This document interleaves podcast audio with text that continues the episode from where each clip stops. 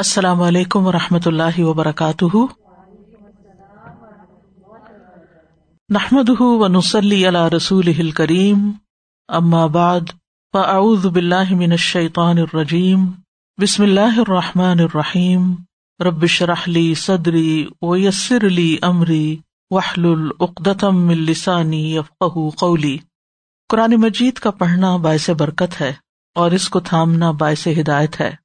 زید بن ارقم سے روایت ہے کہ نبی صلی اللہ علیہ وسلم نے فرمایا، اللہ عز و جل کی کتاب بھی اللہ کی رسی ہے، جو اس کی پیروی کرے گا وہ ہدایت پر رہے گا، اور جو اسے چھوڑ دے گا وہ گمراہی پر رہے گا۔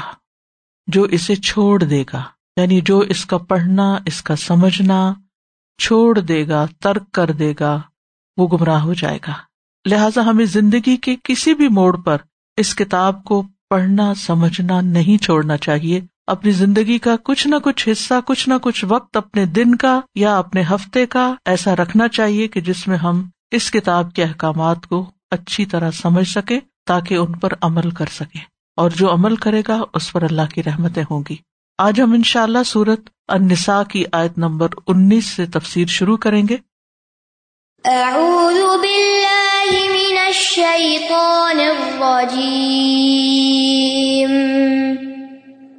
بسم اللہ الرحمن الرحیم، یا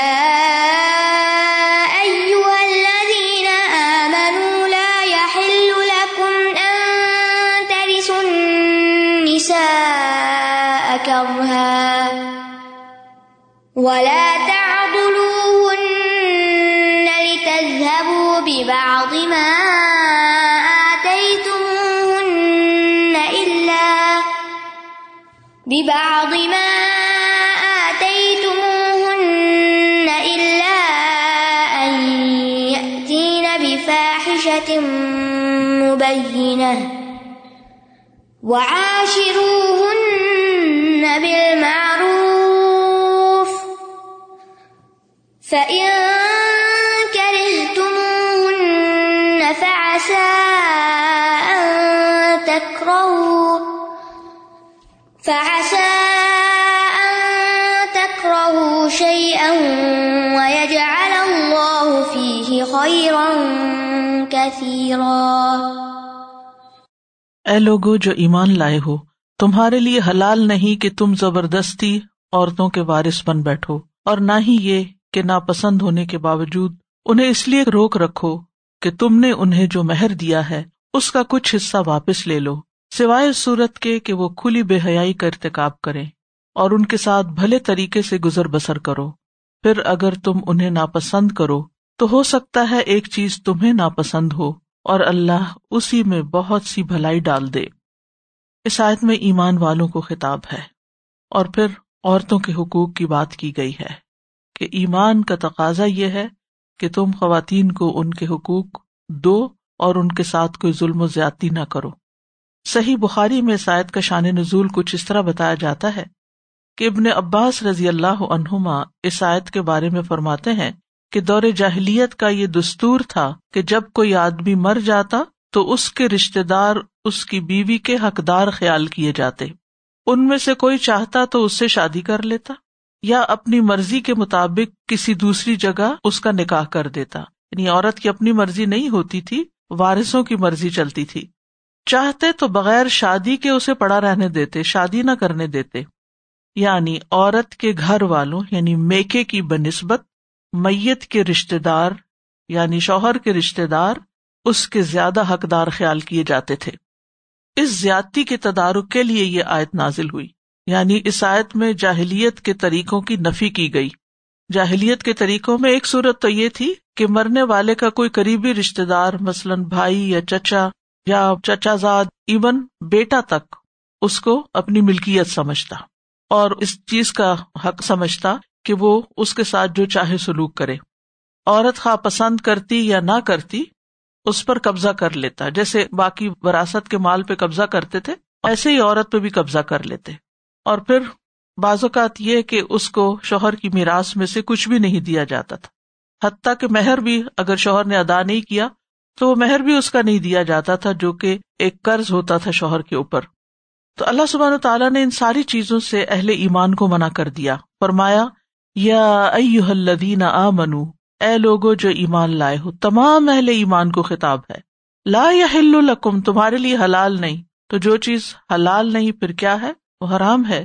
ان ترثوا النساء کرہا، کہ تم زبردستی عورتوں کے وارث بن جاؤ، یعنی جیسے تم میت کے مال کے وارث بنے ہو ایسے ہی تم عورت کے وارث بننے لگے ہو، یہ تمہارے لیے جائز نہیں.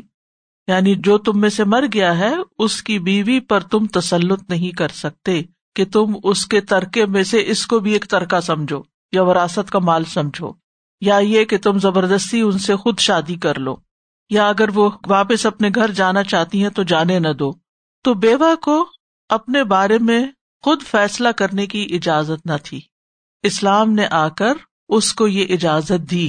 سورۃ البقرہ کی آیت نمبر دو سو چونتیس میں آتا ہے والذین یتوفون منکم ویذرون ازواجا یتربصن بانفسہن اربعۃ اشہر وعشرا فاذا بلغن اجلہن فلا جناح علیکم فیما فعلن فی انفسہن بالمعروف واللہ بما تعملون خبیر.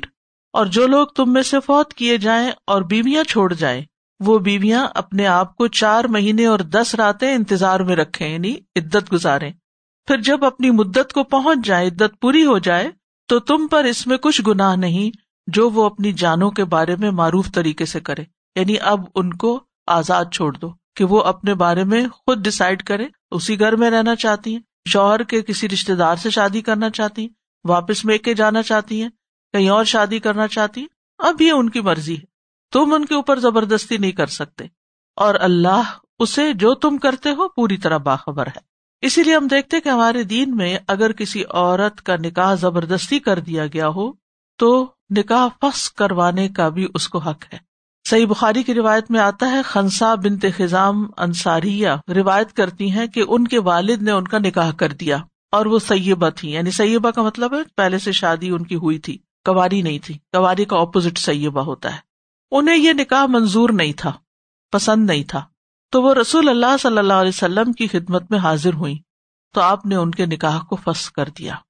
یہ تو تھی بیوہ کی بات، لیکن کنواری لڑکی سے بھی اجازت لینا ضروری ہے، اس کی مرضی پوچھنا ضروری ہے.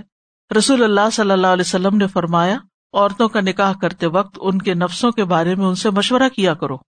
کسی نے کہا اللہ کے رسول کنواری لڑکی تو شرماتی ہے، ہم اس سے کیا پوچھیں؟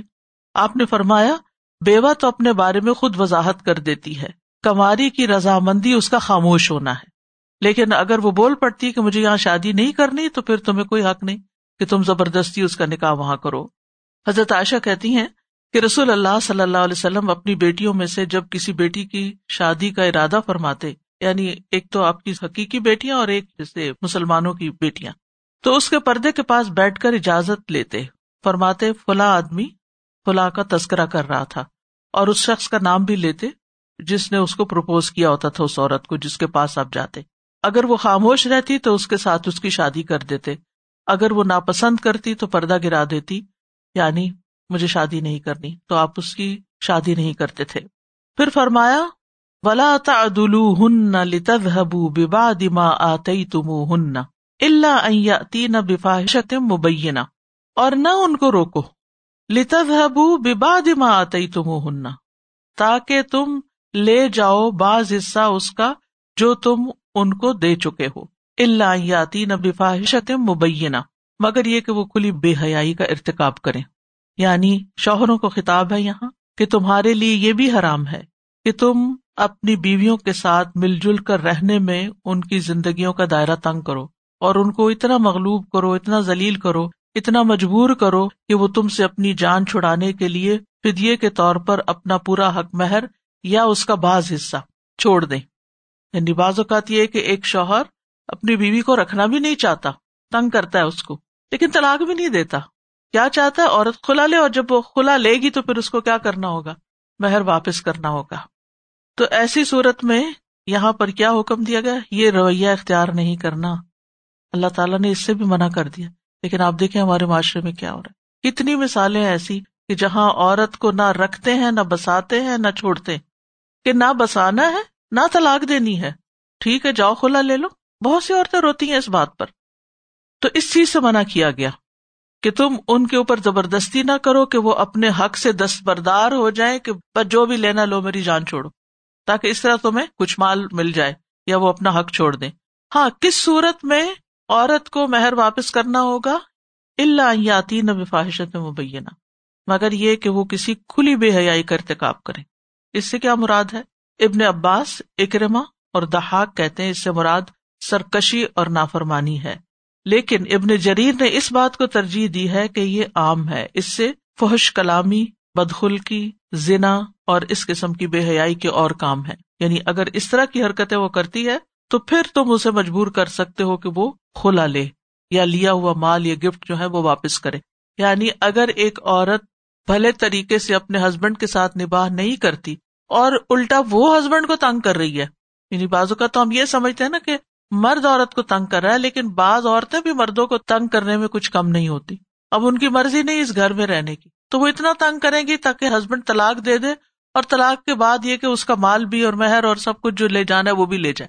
تو ایسی صورت میں اللہ تعالیٰ نے انصاف سے کام لیا کہ الا ان یاتین بفاحشۃ مبینہ. اگر قصور عورت کا ہے اور عورت جو ہے وہ بے حیائی والی حرکتیں کر رہی ہے، جس میں گالی گلوچ ہو سکتا ہے، جس میں زنا ہو سکتا ہے، کسی مرد کے ساتھ چھپی دوستی ہو سکتی اور اس کا شوہر کو پتہ چل جاتا ہے، تو ایسی صورت میں پھر مرد جو ہے وہ حق رکھتا ہے، یعنی اگر زیادتی عورت کی طرف سے ہو رہی ہو. اسی طرح یہاں پر یہ جو آیا وَلَا تَعْدُلُوهُنَّ لِتَذْهَبُوا بِبَعْدِ مَا آتَيْتُمُوهُنَّ، یعنی ان کو تم طلاق سے روک نہیں سکتے. اچھا اسی طرح یہاں ایک اور مسئلہ بھی علماء بیان کرتے ہیں کہ بعض اوقات شوہر اپنی زندگی میں عورت کو تنگ کرتا ہے اور طلاق نہیں دیتا یا اچھا سلوک نہیں اس سے کرتا، اور بعض لوگ مرنے سے پہلے عورت کو وصیت کر دیتے ہیں کہ تم قسم کھاؤ میرے بعد کسی اور سے شادی نہیں کرو گی. یہ نہیں کہ محبت میں کہتے ہیں، وہ بھی تنگ کرنے کے لیے کہتے ہیں. محبت کی تو بات اور ہے نا، اس میں تو عورت خود بھی نہیں چاہے گی کہ ٹھیک ہے میں دنیا اور آخرت میں اسی کی بیوی رہوں، لیکن اگر کوئی پھر تنگ کرنے کے لیے ایسی کوئی وصیت کرے یا ایسی کوئی شرط اس پہ ڈالے یا قسم ڈالے یا مجبور کرے تو اس کا کیا حکم ہے؟ ابن عثیمین کہتے ہیں کہ کسی شوہر کے لیے جائز نہیں کہ وہ اپنی بیوی کے لیے یہ شرط رکھے کہ وہ اس کے بعد کسی سے شادی نہیں کرے گی، کیونکہ یہ شریعت کے منافی ہے.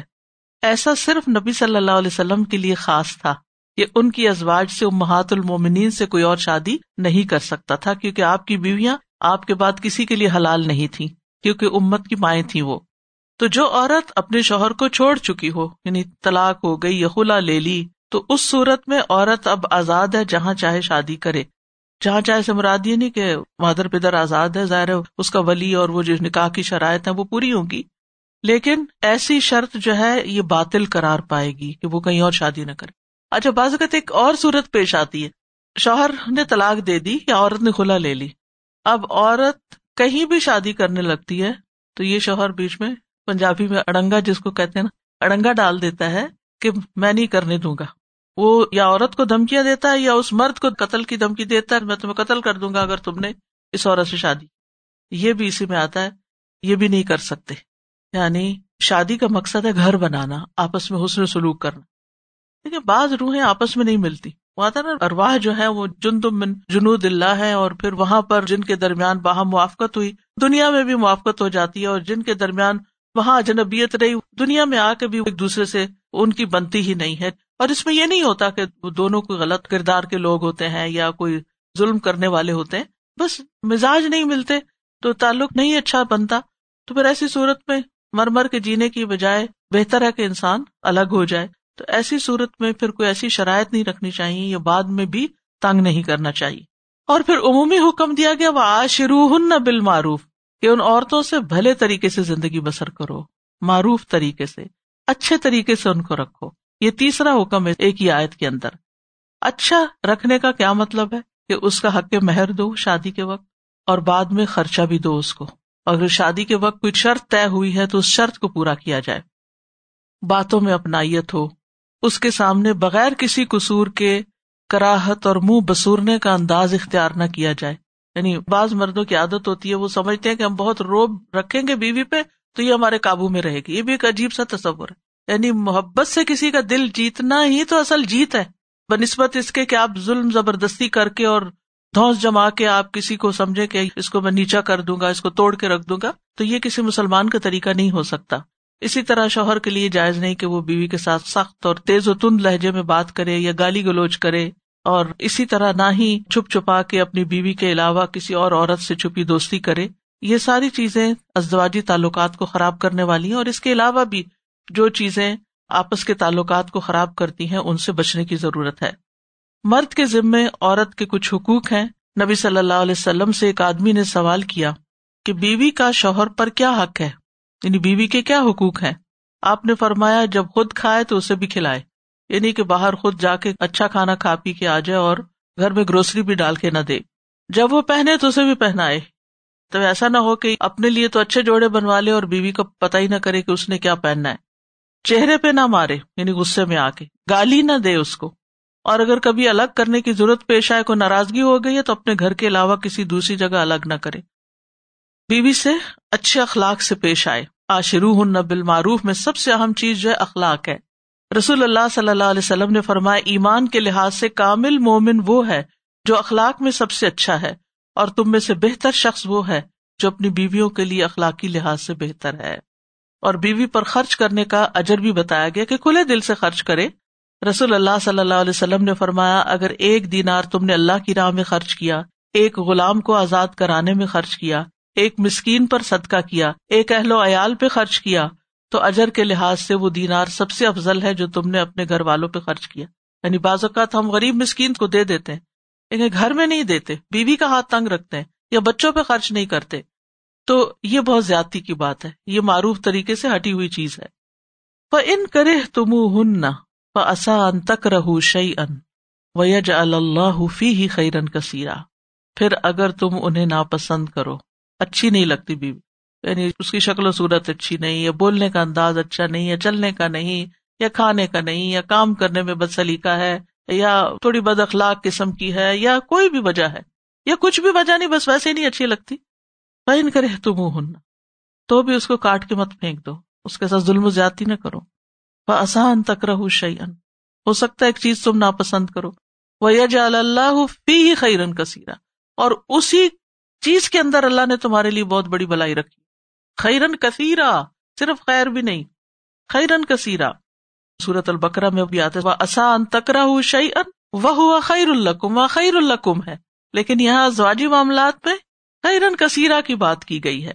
اور یہ بھی ہو سکتا ہے وَعَسَىٰ أَن تُحِبُّوا شَيْئًا وَهُوَ شَرٌّ لَكُمْ وَاللَّهُ يَعْلَمُ وَأَنْتُمْ لَا تَعْلَمُونَ. تو کیا حکم ہے, اے شوہرو اپنی بیویوں کے ساتھ احسن طریقے سے زندگی بسر کرو اگرچہ تم ان کو ناپسند بھی کرتے ہو, اور ناپسند کرنے کے باوجود تم انہیں اپنے گھر میں رکھے ہوئے ہو, صبر کر رہے ہو, تو اس صبر پر تمہیں بہت بڑا اجر ملے گا, دنیا اور آخرت میں تمہیں بہت بڑی بھلائی ملے گی. بعض اوقات اللہ سبحانہ وتعالیٰ ایسے کپل سے ایسی اولاد عطا کر دیتا ہے کہ جو اس کے لیے بہت بڑا صدقہ جاریہ بنتی ہے, اور دنیا میں آنکھیں ٹھنڈی ہو جاتی, یعنی وہ سکون جو ہسبینڈ یا وائف سے نہیں ملا ایک دوسرے کو, وہ اللہ تعالیٰ اولاد کی شکل میں عطا کر دیتا ہے. یعنی اگر انسان صبر اختیار کرے تو ناپسندیدگی کے باوجود بھی عورت کو گھر میں رکھنے میں بھلائی ہی بھلائی ہے, اور وائس ورثہ بھی ہے. یعنی اگرچہ مردوں کو حکم دیا گیا, لیکن یہ کسی طرح اگر عورت کو اپنا ہسبینڈ پسند نہیں اور پھر وہ صبر کے ساتھ گزارا کر رہی ہے تو اس کو بھی خیر کثیر نصیب ہوگی انشاءاللہ. سب سے پہلی بات خیر کثیر میں یہ ہے کہ اللہ کے حکم پر عمل کرنا ہے, کہ اللہ تعالیٰ نے فرمایا کہ پسند نہیں پھر بھی گزارا کرو. اللہ کا حکم ہے بنا کے رکھو, گھر کو توڑو نہیں. تو اللہ کا حکم ماننے میں بھی اجر ہوتا ہے کہ جو شخص اللہ کی وصیت کو, اللہ کے تاکیدی حکم کو قبول کر لیتا ہے. دوسرا یہ ہے کہ اپنے نفس کو کنٹرول کرنا, نفس پر جبر کرنا, ہر روز صبر کرنا, ہر روز تکلیف ہونا, ہر روز صبر کرنا, یہ نفس کے ساتھ جہاد ہے. اور افضل جہاد کیا ہے, نفس کے ساتھ جہاد, صبر ہی صبر. اور انما یوفى الصابرون اجرہم بغیر حساب, بے حساب اجر ہے ان کے لیے. پھر یہ ہے کہ اچھے اخلاق کا مظاہرہ. قیامت کے دن نامہ اعمال میں سب سے وزنی نیکی کیا ہوگی, حسن اخلاق. تو تکلیف کے باوجود اچھے اخلاق کا مظاہرہ کر رہے ہو تو یہ تمہارے میزان حسنات میں تمہارے لیے بڑی بھاری چیز ہوگی. اور یہ بھی ہو سکتا ہے کہ یہ دن بدل جائیں, اللہ تعالیٰ نفرتوں کو محبت میں بدل دے. کئی دفعہ ایسے دیکھا گیا کہ ایک بیوی بیاہ کے جب لائی جاتی ہے، بچی ہوتی ہے، نا سمجھ ہوتی ہے، کبھی بے عقل بھی ہوتی ہے، تو ایسی صورت میں شوہر تنگ ہو رہا ہے، ساس تنگ ہو رہی ہے، ادھر سے شکایتیں ادھر سے شکایتیں ہیں، گھر ایک عجیب بدمزگی کا مظاہرہ پیش کرتا ہے، لیکن شوہر بڑے صبر اور تحمل کے ساتھ اس ساری سچویشن کو برداشت کرتا ہے۔ اسی طرح عورت کے حصے میں بھی کہ بعض اوقات وہ ایسے گھر میں آ جاتی ہے جو اس کے ماں باپ کے گھر سے بہت مختلف ہوتا ہے، لیکن وہ صبر کے ساتھ گزارا کرتی ہے اور پھر وقت کے ساتھ ساتھ بہت کچھ سیکھتی چلی جاتی ہے، اڈاپٹ کرتی چلی جاتی ہے، شوہر بھی اس کو سمجھتا ہے، اور پھر اس کے کئی اور گن سامنے آتے ہیں، کئی اور اچھی باتیں سامنے آتی ہیں، اور وہ جو ماضی کی تلخیاں ہوتی ہیں اور ماضی کی بدمزگیاں ہوتی ہیں وہ بھولنے لگتی ہیں، اور اللہ تعالیٰ دلوں میں محبت پیدا کر دیتا ہے، کیونکہ دل تو اللہ کے ہاتھ میں۔ اگر اللہ سبحانہ تعالیٰ نے یہ فرما دیا کہ خواہ تم ناپسند کرتے ہو تو ہو سکتا ہے تمہیں ناپسند ہو، اللہ اسی میں خیر ڈال دے، یعنی اللہ اسی کے اندر محبت بھی ڈال دے تمہارے لیے، تو اس لیے نا امید نہ ہو، اللہ کے حکم کو ماننے میں اپنے لیے خیر اور بھلائی سمجھ۔ ہر انسان کا ایک امتحان ہوتا ہے نا، کسی کا خوف سے ہے، کسی کا بھوک سے ہے، کسی کا جان و مال کی کمی سے ہے، کسی کی رزق کی کمی ہے، تو طرح طرح کے انسان کے امتحان ہوتے ہیں، اور کسی کے لیے یہ امتحان ہوتا ہے کہ دونوں ہی اچھے انسان ہوتے ہیں لیکن دونوں کے لیے آپس میں کوئی کشش نہیں ہوتی۔ دنیا امتحان کی جگہ ہے نا، تو اس لیے اس کو امتحان سمجھ کے انسان گزار دے۔ اور پھر آپ دیکھیے کہ بعض اوقات یعنی شوہر صبر کر کے پھر بھی حسن سلوک کرتا چلا جاتا ہے تو بیوی اپنی عادت بدل لیتی ہے، اسی طرح بیوی حسن سلوک کرتی چلی جاتی ہے، شوہر اپنی عادت بدل لیتا ہے اور موافقت پیدا ہو جاتی ہے۔ اور ویسے مومن مرد کو یہ حکم دیا گیا کہ بیوی کی اچھی عادتوں کو دیکھے، اس کی بری عادات کو نظر انداز کر دے۔ صحیح مسلم کی روایت ہے، رسول اللہ صلی اللہ علیہ وسلم نے فرمایا، کوئی مومن شخص کسی مومن عورت سے بغض نہ رکھے، مومن اپنی بیوی سے بغض نہ رکھے، اگر اس کی ایک عادت اس کو ناپسند ہوگی تو کوئی دوسری عادت پسند بھی ہوگی، اور جو شخص دوسرے کی خوبیاں دیکھنے کا عادی ہوتا ہے اس کی زندگی میں چین آ جاتا ہے، اور جو شخص ہر وقت دوسروں کی خامیاں ہی ڈھونڈتا رہتا، اچھا اب یہ بات کر، یہ ایسے کرے گا، یہ ایسے کرے گی، اب اس کے بعد اس نے یہ کہنا ہے، اب اس کے بعد یوں ہوگا، پہلے سے ہی اندازے لگا کے اپنی زندگی جہنم بنائی ہوئی ہوتی ہے۔ ان چیزوں کو اگنور کرنا چاہیے اور جو دوسرے کی اچھائیاں ہیں ان پہ توجہ رکھنی چاہیے۔ وَإِنْ أَرَدْتُمُ اسْتِبْدَالَ زَوْجٍ مَّكَانَ زَوْجٍ وَآتَيْتُمْ إِحْدَاهُنَّ قِنطَارًا فَلَا وَآتَيْتُمْ إِحْدَاهُنَّ قِنطَارًا فَلَا تَأْخُذُوا مِنْهُ شَيْئًا أَتَأْخُذُونَهُ بُهْتَانًا وَإِثْمًا مبینہ۔ اور اگر تم ایک بیوی کی جگہ دوسری بیوی بدل کر لانے کا ارادہ کرو اور تم نے ان میں سے ایک کو ڈھیروں مال دے رکھا ہو تو اس میں سے کچھ بھی واپس مت لو، کیا تم بہتان لگا کر اور کھلے گناہ سے اس مہر کو واپس لو گے؟ مطلب کیا ہے کہ اگر ساری کوششوں کے باوجود گزارا نہیں ہو رہا اور تم نے اب ٹھان لی ہے کہ اس بیوی کو میں نے نہیں رکھنا، اس کو طلاق دینی ہے اور میں نے دوسری شادی کرنی ہے اور کہیں اور کوئی عورت پسند بھی کر لی ہے، اب ظاہر ہے دوسری بیوی کے لیے پھر سے مہر دینا اور اس کا خرچہ اٹھانا اور وہ ساری چیزیں ہیں، تو اس کے لیے کیا ہے کہ پہلی بیوی کو جو دیا ہے وہ زبردستی اسے واپس لے لیا جائے، اس کے اوپر الزام تراشی کر کے اس سے واپس لیا جائے اور پھر وہی چیز جو ہے وہ دوسری کو دے دی جائے۔ اللہ سبحانہ وتعالی انسانوں کی نفسیات جانتا ہے نا، انسانوں کے دلوں کے اندر اٹھنے والے وسوسوں تک کو جانتا ہے۔ وَنَعْلَمُ مَا تُوَسْوِسُ بِهِ نَفْسُ، کہ دلوں میں کیا خیالات آ رہے ہیں، یہ کیا پلاننگ ہو رہی ہے، کیا منصوبے بن رہے ہیں، تو اس کی اصلاح فرما دی کہ اگر تم اپنی پہلی بیوی کی جگہ دوسری بیوی لانا چاہتے ہو اور پہلی کو طلاق دینے کا ارادہ رکھتے ہو جس کو تم نے ڈھیروں مال مہر میں دے رکھا ہے، تو تمہارے لیے حلال نہیں کہ تم اس مہر میں سے کچھ بھی واپس لو، کیا تم جھوٹ اور کھلا بہتان باندھ کے واپس لو گے؟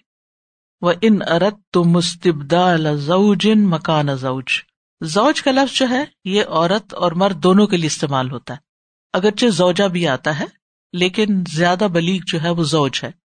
اور یہاں پر فرمایا وَآتَيْتُمْ إِحْدَاهُنَّ قِنْطَارًا، اگر تم نے ان میں سے ایک کو یعنی جدا ہونے والی بیوی کو یا پہلی بیوی کو ڈھیر مال دے رکھا ہو، قنطار، قنطار کہتے ہیں جیسے ایک بیل کی کھال اتار کے جیسے رکھی جاتی اس کو اگر سونے سے بھر دیا جائے تو یہ قنطار ہوتا ہے. اتنا تم نے مال دے دیا پہلی بیوی کو، شوق میں، محبت میں، اپنی حیثیت کے مطابق ڈھیروں مال دے دیا، مال کثیر دے دیا. تو اس سے یہ بھی پتہ چلتا ہے کہ عورت کا مہر زیادہ سے زیادہ بھی ہو سکتا ہے، اس کی کوئی لمٹ نہیں رکھی ہمارے دین نے. وہ ایک قنطار بھی ہو سکتا ہے، ڈھیروں سونا بھی ہو سکتا ہے. اسی طرح کم کی بھی کوئی حد نہیں. آپ صلی اللہ علیہ وسلم لوہے کی انگوٹھی پر بھی نکاح کرنے کو تیار تھے اس شخص کا جس کے پاس کچھ نہیں تھا. تو آپ نے فرمایا اگر تمہارے پاس ایک لوہے کی انگوٹھی تو وہی لے آؤ، لیکن کچھ نہ کچھ دینا ضرور ہے. لیکن یہ یاد رکھیے کہ آسانی سے دیا جانے والا حق کے مہر جو ہے وہ افضل ہے.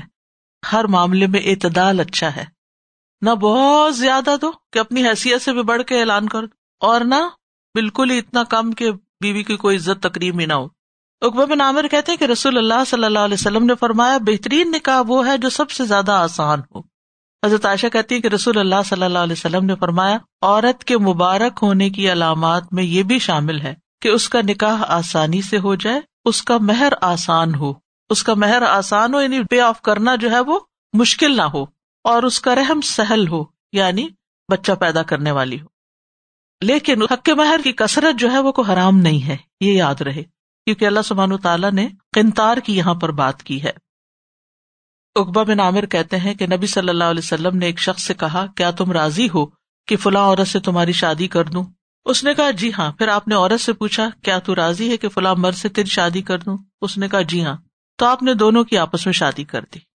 تو اس شخص نے اس سے صحبت کی مگر حق مہر مقرر نہ کیا اور نہ اسے کچھ دیا. بعض اوقات یہ ہوتا ہے کہ شادی سے پہلے کبھی حالات ایسے ہوتے ہیں کہ جلدی میں کر لی جاتی شادی. بعض اوقات جو لڑکی کے اولیاء ہوتے ہیں، جو ولی ہوتا ہے، وہ شرماتا ہے کہ اس موقع پر مانگے کہ اب تم کیا دو گے. بعض اوقات کو مجبوری ہوتی کہ اگر اس موقع پہ ہم نے مہر کی بات چھیڑ دی تو کئی رشتہ ہی نہ ہاتھ سے نکل جائے. کئی وجوہات ہو سکتی ہیں. تو بہرحال اس نے مقرر نہیں کیا، اور یہ ان لوگوں میں سے تھا جو حدیبیہ میں شریک ہو چکے تھے، اور شرکائے حدیبیہ کو خیبر کا حصہ ملا تھا، جنہوں نے سورۃ الفتح پڑھی ہے اور جانتے ہیں وَمَغَانِمَ كَثِيرَةً تَأْخُذُونَهَا. اور یہ مغانم صرف شرکائے حدیبیہ کے لیے تھے. تو جب اس کی وفات کا وقت آیا تو اس نے کہا کہ رسول اللہ صلی اللہ علیہ وسلم نے فلاں عورت سے میری شادی کی تھی مگر میں نے اس کے لیے مہر مقرر نہیں کیا اور نہ اسے کچھ دیا، اور میں تمہیں گواہ بناتا ہوں کہ میں اسے مہر میں اپنا خیبر کا حصہ دیتا ہوں. چنانچہ اس عورت نے وہ حصہ لیا اور ایک لاکھ میں فروخت کر دیا. وہ بہت زیادہ تھا اس اعتبار سے، ان دنوں میں جو مسلمانوں کے معاشی حالات تھے اس اعتبار سے ایک بڑی رقم تھی. لیکن کسی نے منع نہیں کیا کہ تم نے ایسا کیوں کیا. لیکن حق مہر میں بعض اوقات لوگ صرف اپنی شان دکھانے کے لیے لاکھوں لے کے دیتے، چالیس لاکھ پچاس لاکھ اور جب دینے کی باری آتی ہے تو کچھ بھی نہیں دیتے، اور اگر عورت مانگے تو پھر ناراض ہوتے ہیں. عمر بن خطاب رضی اللہ عنہ نے کہا کہ عورت کے حق کے مہر میں غلو نہ کرو. اگر بہت زیادہ مہر مقرر کرنا دنیا میں عزت کا باعث ہوتا یا اللہ کے ہاں تقوی شمار ہوتا تو محمد صلی اللہ علیہ وسلم تم سے پہلے اور تم سے زیادہ حق رکھتے تھے کہ ایسا کرتے. آپ نے اپنی بیویوں میں سے کسی کو بارہ اوقیہ سے زیادہ حق کے مہر نہیں دیا، اور نہ آپ کی بیٹیوں میں سے کسی بیٹی کو اس سے زیادہ ملا. آدمی اپنی بیوی کے لیے بہت زیادہ حق کے مہر مقرر کر لیتا ہے، حتیٰ کہ بعد میں یہی بات اس کے دل میں بیوی سے نفرت کا باعث بن جاتی. یہ مال جو ہے وہ فتنہ فساد کریٹ کر دیتا ہے، اور وہ کہتا ہے کہ میں نے تیرے لیے مشکیزے کی رسی اٹھائی یا مشک کا پسینہ برداشت کیا، یعنی میں نے اتنی محنت کی اور پھر تمہیں یہ سب کچھ دیا. رسول اللہ صلی اللہ علیہ وسلم کے دور میں دس اوقیے عام معروف تھا جو مہر دیا جاتا تھا. بہرحال کسی نے جتنا بھی دیا، فرمایا فلا تأخذوا منہ شیئا، اس میں سے کچھ بھی واپس نہ لو. یعنی اگر نکاح ہوا، عورت کے ساتھ خلوت ہو گئی، اس صورت میں اگر طلاق دے رہا ہے شوہر تو حق کے مہر واپس نہیں لیا جا سکتا. اسی طرح اگر کوئی گفٹ وغیرہ دیے ہیں تو وہ بھی واپس نہیں لیے جا سکتے. یعنی بعض اوقات یہ ہوتا ہے نا کہ حق کے مہر تو ایک طرف رہا، بیوی کو کوئی بچہ پیدا ہوا یا کوئی اور خوشی کا موقع آیا تو قیمتی گفٹ لے دیے. اب جب طلاق کی بات ہوئی تو کہا کہ سب کچھ واپس کرو، نہیں، ایک چیز بھی نہیں واپس ہوگی. ہاں، ایک صورت پیچھے بتائی گئی تھی، الا ان یاتین بفاحشۃ مبینہ. لیکن اگر بیوی پاک دامن ہے تو اس پہ تم الزام کیسے لگا سکتے ہو؟ فرمایا اتاخذونہ بہتانا و اثما مبینہ، کیا تم اس کو الزام لگا کر، بہتان لگا کر، اور بہتان کا لفظ نا بہت بہت کب تو حیران کر دینا، یعنی ایسی بات کہ جو انسان سنے تو منہ کلے کا کلا رہ جائے کہ یہ مرد اس عورت پہ یہ بات کر رہا ہے، وہ تو اتنی پاک دامن ہے، یہ اتنی اچھی ہے، یا عورت خود بھی سنے تو وہ پریشان ہو کر رہ جائے کہ میرے اوپر یہ کیسے الزام لگائے جا رہے ہیں. تو ایسی کوئی بات تم اس کے خلاف نہیں کر سکتے. وہ اثم مبینہ اور کلم کھلا گناہ کا ارتکاب کر کے تم اس سے لوگے تو حق کے مہر واپس لینے کے لیے بہتان نہیں لگا سکتے. یعنی یہ جاہلیت کے دور کا ایک عمومی طریقہ تھا کہ جب بیوی بی کو طلاق دینی ہوتی تو اس پر الزام لگا کے اس کا مہر روک لیا جاتا تاکہ عورت اپنی شہرت خراب ہونے کے ڈر سے کہ میرے پر اتنی بڑی بات آ جائے گی پھر مجھ سے کوئی اور شادی نہیں کرے گا تو میں یہ مال ہی چھوڑ دیتی ہوں. کیونکہ بعض اوقات وہ زبردستی کرتے اور کہتے ہیں کہ دیکھو اگر تم نے یہ نہ نہ چھوڑا تو میں تمہیں یوں بدنام کر دوں گا. یہ بدنام کرنے کی بھی دھمکیاں دی جاتی ہیں. تو پھر عورت کہتی ہے کہ مجھے بدنام نہ کرو، مجھے عزت زیادہ پیاری ہے، یہ مال تم لے لو. اب یہ آپس میں دونوں کی ڈیل ہو رہی ہے، لیکن کیا یہ مال اس مرد کے لیے حلال بھی ہے؟ نہیں، اس کے لیے حلال نہیں ہے، جائز نہیں ہے. اللہ نے اس سے منع کر دیا ہے. فیئر ڈیلنگ ہونی چاہیے. دنیا کا مال دنیا میں ہی رہ جائے گا. ظلم قیامت کے دن اندھیروں کا باعث بنے گا. وَكَيْفَ تَأْخُذُونَهُ وَقَدْ أَفْضَى بَعْضُكُمْ إِلَى بَعْضٍ وَأَخَذْنَ مِنْكُمْ مِيثَاقًا غَلِيظًا. اور تم اس مہر کو کس طرح واپس لے سکتے ہو حالانکہ تم میں سے بعض بعض سے صحبت کر چکا، یعنی جنسی تعلق قائم کر چکا، اور وہ عورتیں تم سے پختہ عہد لے چکی ہیں. یعنی تم یہ مہر واپس نہیں لے سکتے کیونکہ تمہارے درمیان خلوت ہو چکی ہے، جسمانی تعلق قائم ہو چکا ہے، اور پھر تم سے وہ پختہ عہد لے چکی کب؟ نکاح کے موقع پر، کہ اس کے ساتھ اچھا سلوک کیا جائے گا اور اچھی طرح زندگی بسر کی جائے گی. اور ویسے بھی اللہ تعالیٰ کا فرمان ہے فَإِمْسَاكُمْ بِمَعْرُوفٍ أَوْ تَسْرِيحٌ بِإِحْسَانٍ، کہ عورت کو رکھنا ہو تو معروف طریقے سے رکھو، اور اگر رخصت کرنا تو احسان کے ساتھ رخصت کرو، نہ کہ الزام لگا کے رخصت کرو. تو میثاقاً غلیظاً وہ پختہ عہد ہوتا ہے جو نکاح کے وقت لیا جاتا ہے. یہ نکاح کے ایجاب و قبول کے الفاظ ہوتے ہیں جس کو حق مہر کی بنیاد پر منعقد کیا جاتا ہے. اس کے بعد پھر عورت مرد کے لیے حلال ہوتی ہے. جابر بن عبداللہ کہتے ہیں کہ رسول اللہ صلی اللہ علیہ وسلم نے خطبہ حجۃ الوداع کے موقع پر فرمایا، لوگوں، عورتوں کے معاملے میں اللہ سے ڈرو. تم نے انہیں اللہ کی دی ہوئی امان کے ساتھ اپنایا ہے اور ان کی شرمگاہوں کو اللہ کے کلمے سے حلال کیا ہے. تو یہاں دو وجوہات بتائی گئی ہیں جن کی بنا پر حق کے مہر واپس لینے کی ممانعت ہے. وہ کون سی ہیں؟ نمبر ایک، کہ دونوں آپس میں ایک دوسرے سے مل چکے ہو، ایک دوسرے کے ساتھ اکٹھے ہو چکے ہو. اور دوسری وجہ، وہ پختہ عہد جو مردوں سے لیا گیا کہ وہ عورتوں کے ساتھ اچھا سلوک کریں گے.